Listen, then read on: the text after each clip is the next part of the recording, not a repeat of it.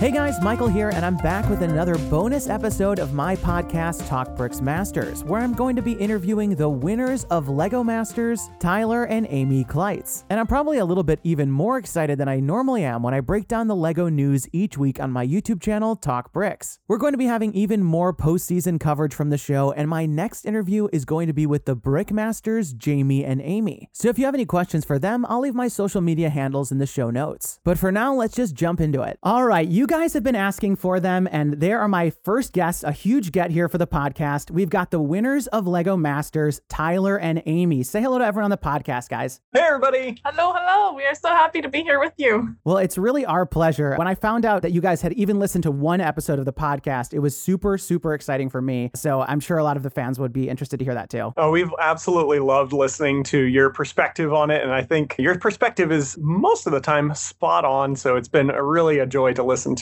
We've loved hearing some of your insights that have not really been shown on the show, but you've been able to get at some details that were just more implied, or the dynamic of our team. A lot of things we were really impressed with. Oh, thank you. I'm a big reality T V fan, so I feel like analyzing the edit is a big part of when you watch Survivor or any of the other shows that I watch. So I feel like maybe I'm more attuned to it than the average person watching the show. There we go. Well, we're so excited to have you, and I really appreciate it. You know, certainly we could cover a thousand different things, but I'd like to start off just before you guys were on the show. Tyler, you had mentioned even in the last episode that you'd been building since you were around two years old. But what was that formative experience for you that said, this isn't just a toy I have, this is going to be a big deal? So as a kid, you know, I built with Lego like crazy. It wasn't until I think early teens that I realized and found kind of the whole online community. You know, there's just all these people that are posting pictures of these ginormous spaceships that they're building. And I was just dumbstruck by how much cool stuff people were making. And I'm like, I have to do that. I have to make that. So I just started kind of mimicking people's styles and trying to build things similar to what they did. And it's just kind of exploded from there. That's perfect. I feel like that was a lot of our lives growing up. So I feel like a true kinship here. When it comes to the show, we got a little bit of a glimpse of it in episode one about the backstory about you guys, that you obviously, this has been a big part of your life for a long time, but Amy, you were just getting into it. I think you even mentioned kind of doing some drills and things like that. So I'd love to hear from you, Amy. How did Tyler convince you to even apply for this show? And then what was it like a little bit about the preparation that you guys went into just to make you guys being the contenders you ended up being? Well, this whole experience was such an off-the-wall surprise for me. One of my piano, I'm a piano teacher. One of my students mentioned after she heard I was going on the show, you're the last person I ever would have expected to do something like this.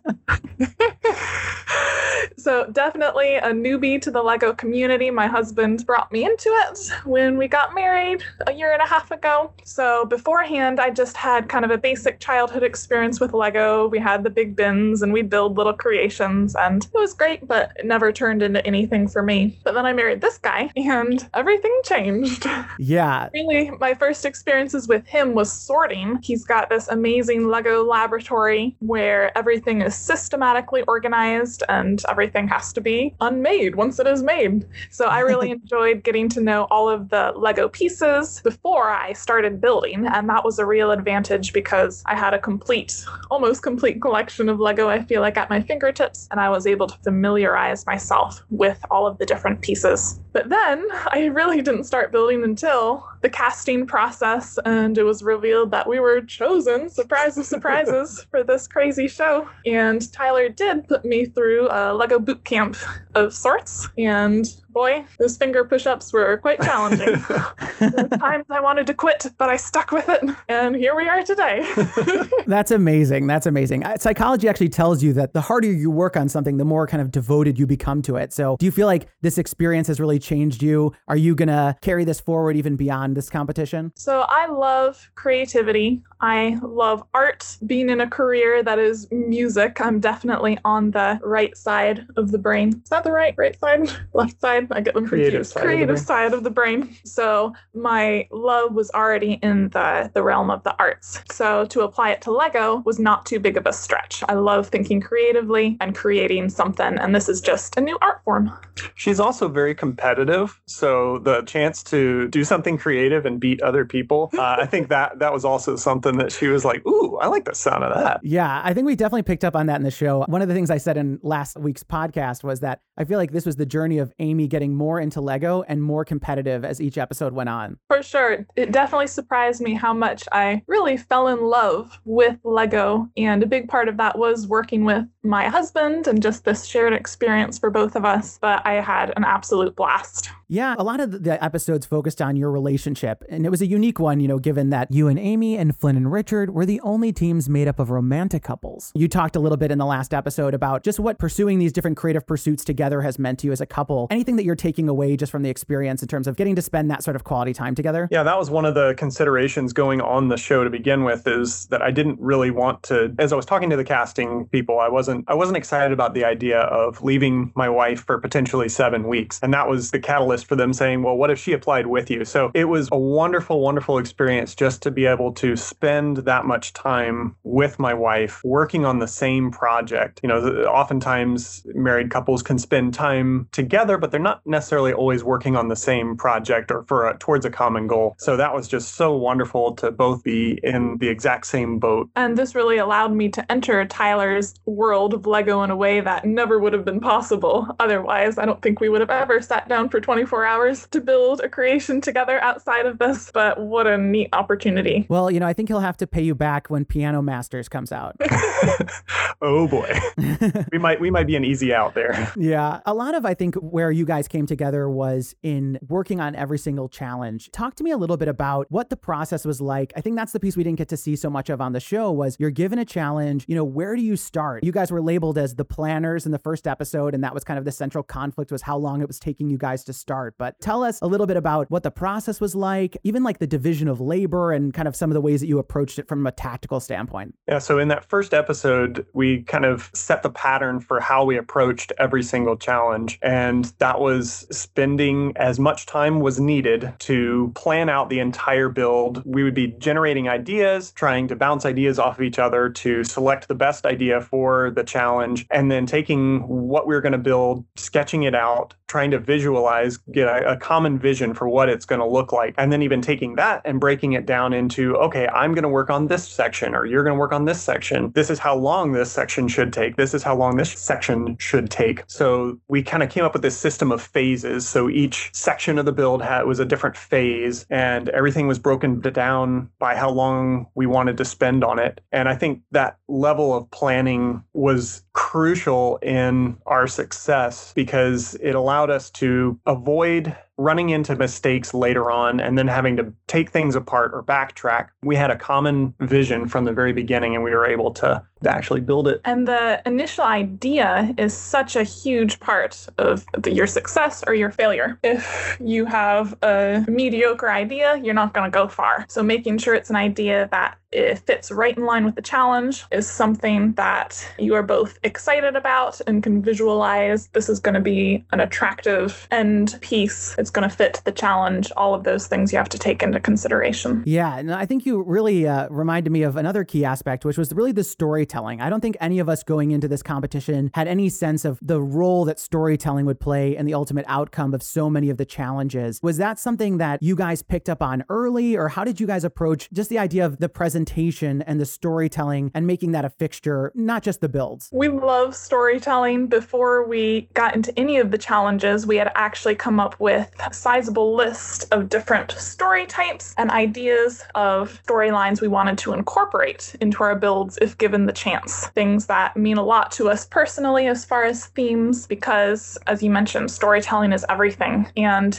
if it's a great build, but story is like, eh, doesn't have a story, you're not going to get far. I think they touch touched on that at the beginning, that they, and I think it was the first episode, they said, we're looking for creativity, technical ability, and storytelling. Those were their three main criteria. And that was throughout the entire challenge. I don't think they repeated that every challenge, but that was always what the judges were looking for in judging all of the creations on, was those three criteria. So it was a huge part of your success is whether or not you can tell a story. And coming into it, this is something that was really important to me and something I'd noticed just viewing the Lego world kind of from the outside. I'd see a lot of maybe amazing creations, but it didn't really grab me or capture me emotionally. What I love is when that build just does grab you, capture you emotionally. It has that story, or it has those characters that you care about. Yeah, and characters were really kind of one of your guys' superpowers. You know, I think even back to episode two, the sacrifice build, there was a huge story, really dynamic characters there. Is that just to come naturally to you to create these sort of characters, and and even just the both the conceptualizing of it and the physicalizing of it with the brick? Yeah, I think that comes mainly from me. I, I grew up watching Disney movies and cartoons like crazy, and I just, I love that style of just exaggerated features and capturing emotion or certain physicalities of different characters through Lego. And I just think it's really a challenge, and it just makes me happy in the end to see these characters come to life. You can see it in your head, but then building it, it's just, it makes me laugh. So yeah, and there was a couple instances where your characters really stood out to me, but also there was a lot of drama around the characters you built, because there was the Taker Waker where both of you guys were going to build a rat. There was the Super Baby from the movie genres episode where you were building a baby and Mel and Jermaine were building a baby. So talk to me just a little bit about what it was like to go through some of those experiences, the interfighting with some of the other teams over creative domination. Well, first of all, we love Mel and Jermaine. We love Sam and Jessica. We have nothing but the best feelings and wishes towards them before and after both yeah. of these instances. Oh, yeah. T V always dramatizes anything. So concerning the baby gate, I think that's what Mel and Jermaine were calling it. That was definitely a bit of surprise and a little bit of a shock, because their baby came in the twist of the challenge. We had spent eight hours on our baby, however long, and then to look over and see a baby going up at the table right next to us. First reaction, like, they copied us. But from uh, things that they told us, you know, they had had this idea in their head for a long time prior to it. But uh, it was it was a little disturbing at, at first to see uh, something so similar to what we had built right next door. Yeah, so we appreciate they had this idea beforehand. We can see that. But since they did see that idea, a similar idea working out at the table next to them, possibly they could have gone in a different direction. Yeah, and that kind of leads us into talking about the the Taker Waker and Sam and Jessica. Our goal isn't, we don't necessarily frown on copying, but it, we're just trying to primarily avoid two very similar things in the room, because that's not necessarily good for anybody. If you have two things that are too similar, they're ultimately going to get judged against one another. You know, whether it's two babies, they're going to get compared to one another. And our approach in talking to Sam and Jessica about that was, well, let's let's come to an agreement and figure out how we're both going to create this character, but not do something too similar to where they're both getting compared to one another. So we just, we wanted to avoid having a, a situation where the judges are telling one of us, don't be too similar again, because we we saw that with, with Mel and Jermaine. So we, we wanted to help them out and help ourselves out at the same time. Yeah, I think that makes perfect sense. I think one of the other interesting superpowers that you guys had was, I feel like, coming up with these base structures and building on them. I feel like one of the examples that we saw most specifically with that was the tri-scraper, where you had that cool repeatable three-prong design. I, I know, I, I feel like I saw that in a lot of the challenges, you know, the the sacrifice build with all the tentacles, the AT-ATs, those structures were really important. And the way that you threw that large carrot build together in the storybook challenge, really having those underlying structures, I feel like, was one of your superpowers. Any thoughts around how you thought around concepting a lot of these builds from an internal structure standpoint? Yeah, for me, I tend to like to build things with a, an internal core that gives you the options to add things onto the outside, you know, a skeleton, if you will. So a lot of those builds had sort of a skeleton that then you can put pieces on the outside. So it, it kind of gets built in layers so that you're not having to build all of the elements at the same time. You're building the structure and then you're putting on the, the paint or the decoration on the outside of it. Uh, another, I guess, aspect of this in terms of like the tri-scraper and sort of those repeatable large patterns and shapes, that was something that we wanted to do because Amy's not as much of a technical builder, but she can take an idea or a premise and repeat that pattern or shapes and really go with a lot of the, the bulk of our builds. So you don't see this in the show, but Amy probably built sixty to seventy percent of every one of our creations in terms of the bulk of it, just because we had we had thought about who's going to build what, the level of difficulty for what's being built, and who is going to tackle those different things. Yeah, and I think that's great. And so in instances like the Tri-Scraper, would you build one of them and figure out how it goes together, and then you'd have some sort of internal powwow to figure out how you're going to build the rest of them? Is that kind of how the process would go? Yeah, so there's a lot of times when I would either walk her through how to approach building something, or I might build like a prototype so that she could get an idea of what uh, she was going to be building, and then she would run with it, and she did fantastic. No, I, I really think that that was one of the, the fun mysteries. In my brother said in the last episode, he was my guest, and he said, I feel like we didn't get to see Amy, but obviously she had all this great building skills. Like, it would have been great to just see more of what you brought from the actual hands-on bricks. One of the areas that I think you really did help out, though, was in the storyline, kind of keeping focused on the rules of the different challenges and the feedback, especially that the judges were giving you guys. You made a lot of really helpful pivots. Any thoughts about that, Amy, in terms of the ways that with all of your creativity and background that you were able to add your own influence on the overall direction? Going into Lego Masters, I was very intimidated.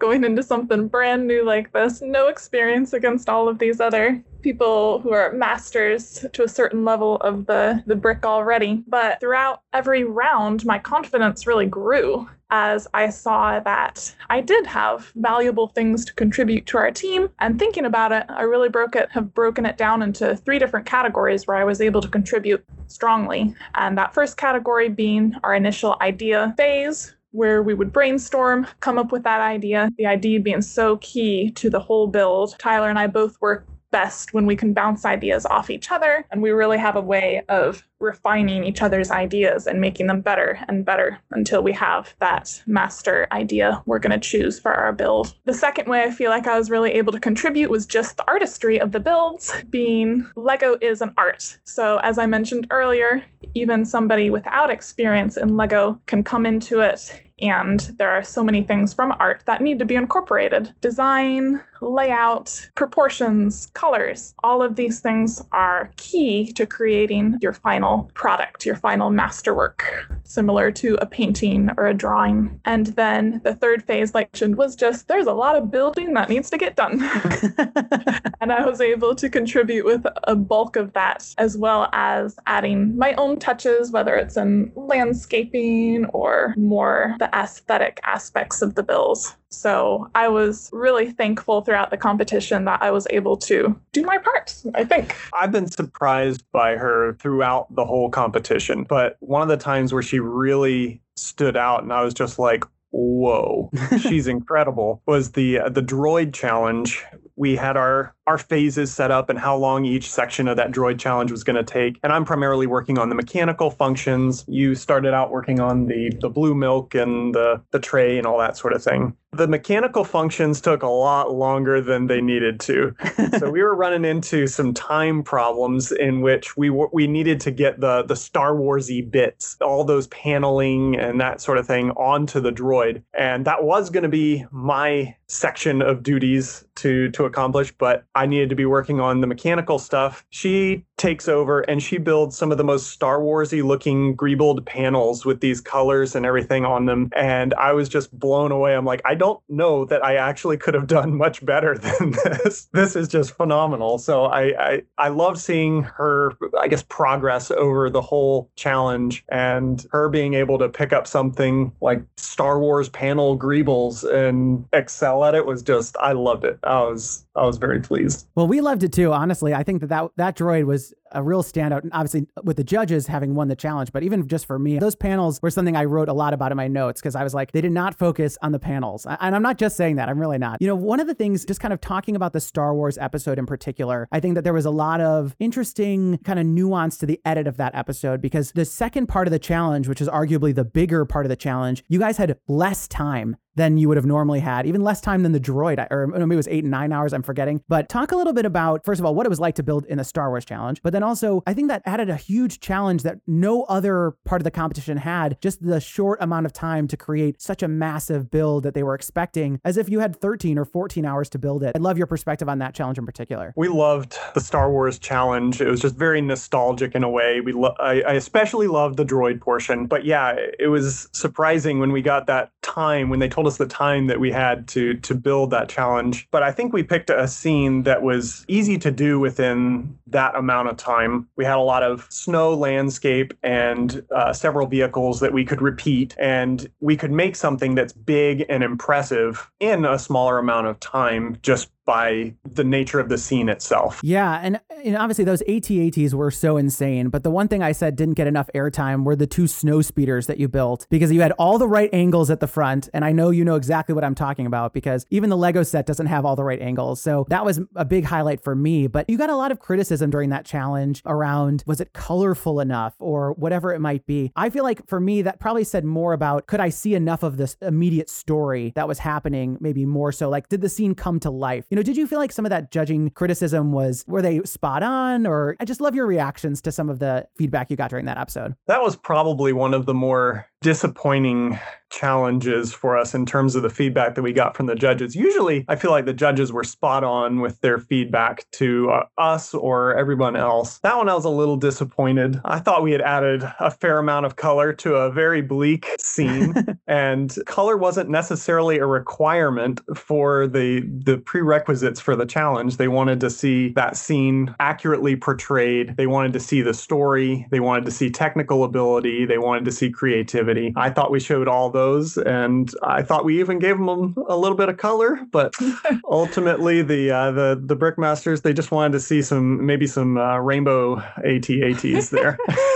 Yeah, it felt like we had almost been docked for our choice that we had chosen a scene that was pretty bleak and colorless, but we did that intentionally. We wanted to have that challenge as we had just come off of the superhero challenge where we had tackled a very sandy, almost ancient Egyptian scene to take it to a very different world of bleak white. These heavy, intimidating machines was part of our thought process as far as showing a variety of skills in a variety of different arenas and situations.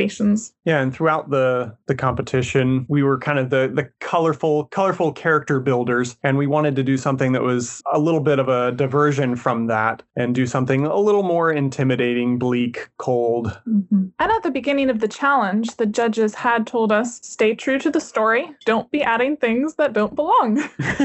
So we were a little confused as far as some of the critiques concerning storytelling and the little stories. Of course, some scenes lend themselves more to that. Mark and Boone's, of course, had a lot of natural little stories, but our scene, not so much. It's primarily about these large AT-ATs, or A T-A Ts, as we were forced to call them on the show, attacking the small rebel base, and the key moments, whether it's Luke and his snow speeder taking down the AT-AT or just the attack itself. We did capture those. Yeah, I was a huge fan of the build, you know, the, the generator, everything was like so spot on. You had also the right number of generators versus the Lego set, which did not. I only say this because I know Tyler knows exactly what I'm talking about. But no, I, that was a really interesting moment in the show for me too. Obviously, culminating in the judges' feedback was that everyone would make it to the final challenge, but they did go ahead and say the first, second, and third places. And had this been an elimination challenge, you know, you guys certainly would have been at risk. How did you guys react to that? Almost like seeing your your Lego Masters lives flash before your eyes, potentially. Obviously, you'd already known you were safe at that point, so it was more of an interesting anecdote, but I am curious to get your reaction more specifically on that moment. Since we were safe,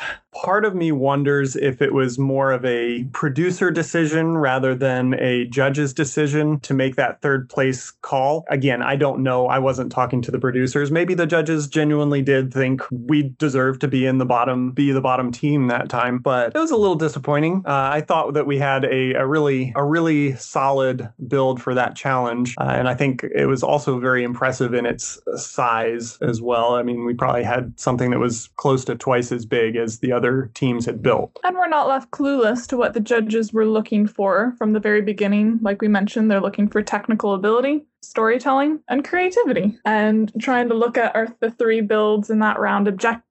You can come to your own conclusions about how each team did, but we felt strongly about how we performed. Yeah, I think we were definitely of similar mindsets. I, I will admit I was like a little up in arms in the actual moment, and I was glad in some ways that we waited a day to record the podcast so I could calm down a little bit. But no, I mean, listen, obviously I said you're comparing like three carats of diamond. You know, all the builds are really great, so it's, I'm sure it's a tough decision for the judges. Kind of taking a hard pivot, you know, just to the challenges in general, which of the challenges in your eyes were some of your favorites, or which builds were your uh, your biggest achievements, if you, if you will say? For me, my favorite was the Space Smash Challenge, where we built the sacrifice. I love sort of the contrast between creation and decreation being part of that challenge and built into it, and having to tell your story through the destruction. That was probably the most unique challenge of all of them, in my opinion. And I loved how our final piece turned out. I think it was just very iconic and eye-catching. And that's what I that's one of the things that I really love seeing in creations. So I'm pleased that we were able to pull that off. Yeah. For me, I just loved the storybook challenge so much. At that point in the competition, I was feeling a bit worn out and overwhelmed and pregnant and nauseous and all these things.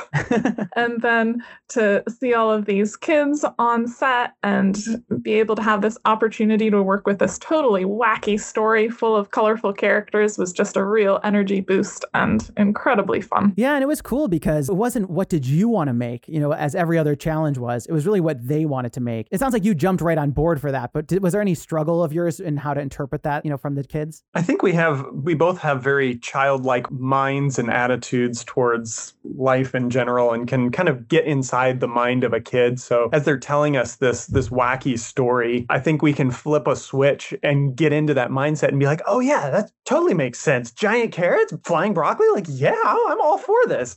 Wow, let's go. Where's the, where's the rainbow ninjas and the, uh, the, the marshmallow people, you know? No, I love that. And it definitely reminds me of Marshmallow Your Car. Any upgrades to that with the prize money?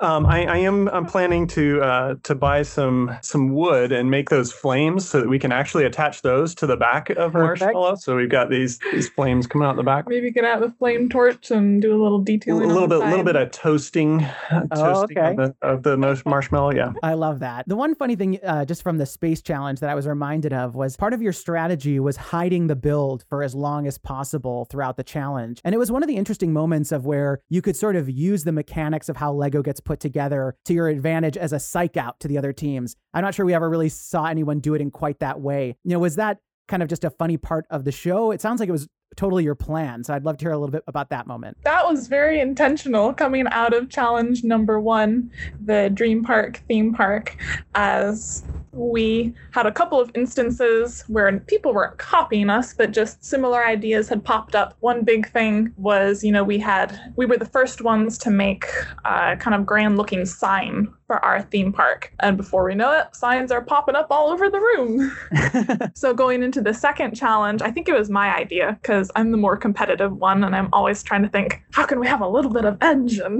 let's keep this, hush, hush, let's keep this quiet, oh, for better or for worse. So that one, we had an intentional mindset of trying to keep things, keep our cards close to the chest and surprise the other teams and hold off on the reveal until the end, because that is kind of dramatic when you're always wondering, wow, what is going on over there? What are they making? And then you have a big reveal. I find that very interesting and fun, whether it's my build or somebody else's build. So we really enjoyed doing that with that round. Were there any other funny or interesting competitive moments that we maybe didn't get to see on the show? People smack talking, or, you know, it sounds like getting to the brick pit and getting at the bricks that you really want was part of almost the challenge, even built into that, you know, race car subsequent outcome. Mark and Boone got to get to the pieces first for the bridge challenge, all those sort of things. Were there any moments like that that you can think of where maybe people were hoarding bricks, or you were strategically grabbing every yellow brick you could, or something like that as a way to add to the competitive nature of who got to what first? There was so many pieces that, like, if we had been hoarding pieces of any sort, we'd have had this giant pile that would be just getting in our way. So there's there There was no real uh, room or time to be hoarding parts of any sort. I mean, there was there were certainly times when we'd be running low on pieces and you're trying to make sure everybody has what they need. But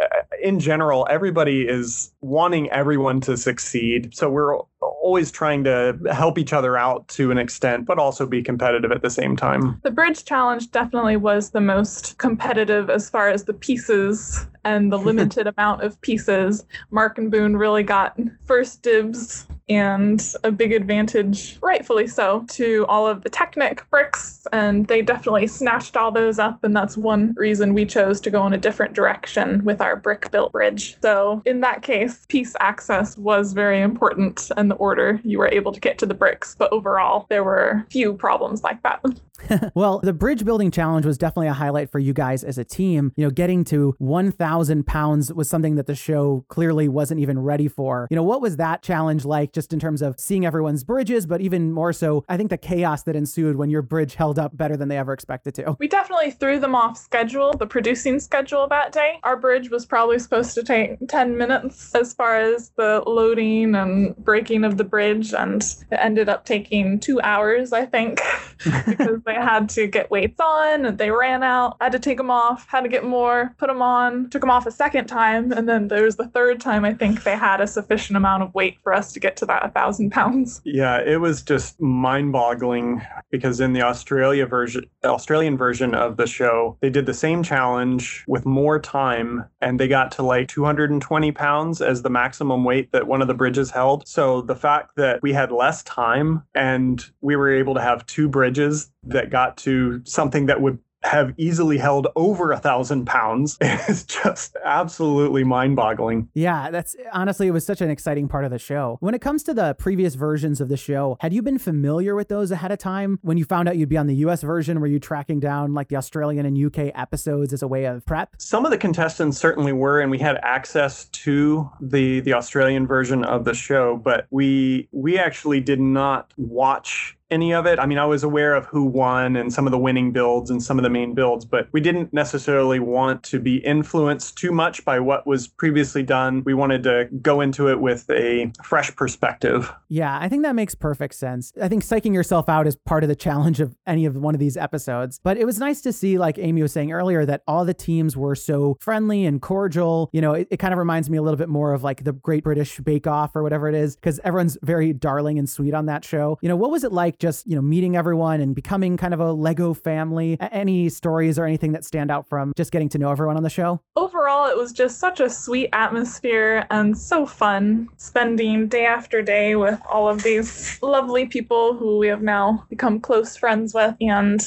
we had some really great times with people offset. One in particular was when it was Mark's birthday one evening, and Boone was planning a little get together in one of the hotel rooms. So a lot of us were down there doing like mini build challenges, and a couple of us pretending to be the judges. And it was just such a fun off the set bonding time for all of us. No, that sounds like so much fun. And honestly, I think that's kind of the fun part about watching the show or getting to talk to you for me, is that, you know, not everyone you're going to meet in your daily life has the love of Lego that you do. So when you're in a whole horde of people that feel the same way about it that you do, it just makes it even more fun. Exactly. All the time, different contestants were getting together to go to the mall on the weekend. weekends and go to the Lego store and get all these different sets and build them and watch each other. And it was just really fun. So when it came to some of the other challenges, I have a couple quick questions. So the Imagiscope was one of my favorites of yours, that from the cut in half challenge. I feel like that was another build that we didn't get to linger on enough slow-mo close-ups on. You had all those different elements, a rocket ship, a pirate ship, a submarine, the giant tree with the tire swing, all these things. Anything stood out to you in terms of that challenge in particular, or any of the elements, you know, that you remember from concepting that build? That was a build that was all Amy's idea and concept. We we grabbed that telescope, and I didn't know exactly what to do with it at first. I didn't have any sort of immediate idea. So we were brainstorming, and uh, she comes up with this idea of, what if it's like a kid and he's looking into all these different possible ways that he could be imaginative? And it was just so fun to build all these different little scenes and bring them all together in this one cohesive build. And it was fun to use the space. You know, we had vertical space, we had space that we could hang things underneath it. We We had this the structure of the telescope that we could use to our advantage. So it was really fun to try and build off of this weird, wacky object. Yeah, I love that build so much too. And I feel like it does kind of get lost being in one of the earlier episodes and, and not making it into the top two, but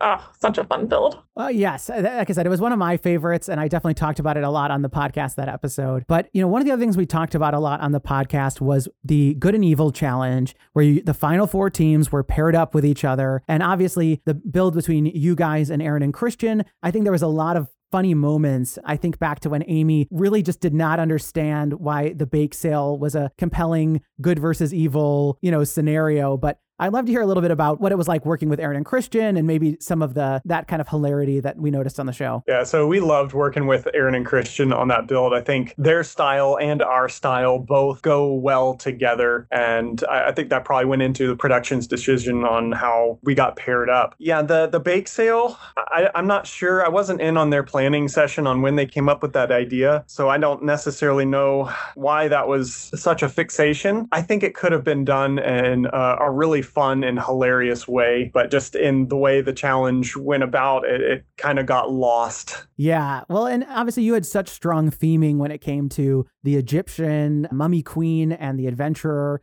You know, it felt a lot like to us on the podcast, like a, an amazing Indiana Jones or classic Lego Adventures set. You know, was it a lot of fun working on that one? Oh, it was so fun. That was one of the most fun builds just because uh, for me growing up, Adventurers was one of my favorite themes. And one of the things I don't think that got shown in the episode was that I had some of those traps like you would find in the Adventurer sets. There was a scorpion tail that you flip a lever and it would swing down under the gate and get whoever was coming in. There was a trap door that dropped people who were standing in front of the throne down into the lava. And those sort of fun little details are ones that I think got a little bit missed, but it made me happy. Well, and I felt like maybe hearing about how you guys split the builds, Amy, maybe it had a lot of your influence with the color choices, the dark red, the dark tan. You know, there was a lot of, I feel like, of really great set dressing when it came to that. Um, you know, I'm curious to hear, uh, Amy, if uh, that was part of your artistry component. I'm trying to remember.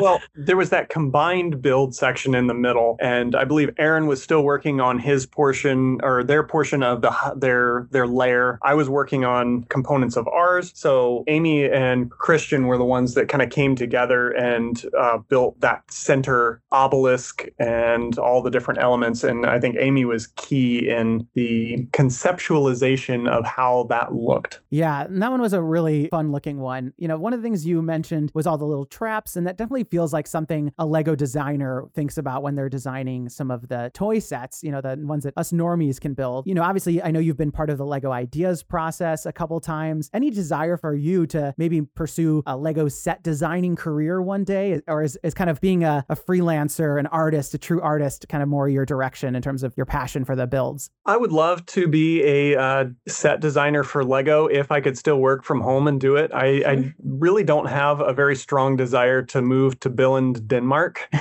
And I love the job that I have. Where I'm able to design whatever I want and make these little small fun kits all from my home Lego laboratory. Freedom in your creative expression in your current situation, which is fantastic. No, that's super cool. So thinking a little bit more towards the future, I mean, that's kind of what we're talking about here. You guys are one hundred thousand dollars richer. The title of Lego Masters, which is kind of the Miss America of the Lego world. What are your thoughts in terms of, you know, you mentioned getting a house with the money, so maybe plans for the money, but even just plans for the title. You know, certainly I think there's a lot you can do just as a spokesperson and, and everything like that. You know, I'm kind of curious what your thoughts are moving forward as the Lego Masters. It's certainly fun to have this title and the experience of being on the show. We're introverts, though, so I wouldn't be surprised if you see us shrink back into a little more anonymity. But this has been just a, a super fun and exciting process. I'm certainly going to continue with uh, Lego as being both my hobby and my job as long as I can. And I, I've got some ideas percolating in my brain of some things that I would like to do that are uh, with Lego that are a little more outside the box, but I'm going to I'm going to hold on to those for the moment. Perfect. Perfect. One thing we talked about uh, on one of the podcasts was if we had the trophy, the big trophy in our house, where we would put it. So I'm curious to know, do you have the trophy yet physically? And if so, wh- where is this, you know, going to sit in your, is it going to be in the Lego laboratory or on prime display, maybe on the grand piano? You know, wh- where is it going to be? We are still waiting for the arrival of this trophy. So we have thought about that question and we don't know yet because we're in a small renting situation. Not too many extra corners to stick it in, but we'll have to wait and maybe, see. Maybe we'll put it on the coffee table and fill it with M and M's. And you know, when people come over, that'll be a, the, the serving dish for M and M's or something. bright yellow isn't one of the colors in our color scheme, so we have to take that into consideration with how to make it fit into the home decor. But I can't wait to have it and show it off to all of my piano students. They're all so excited to see this trophy. They've all been following us the entire journey, so it'll be great to share a little bit of that, that success with them. True. And it's kind of like the, the, the evidence. You're like, no, it really happened. You know, I swear.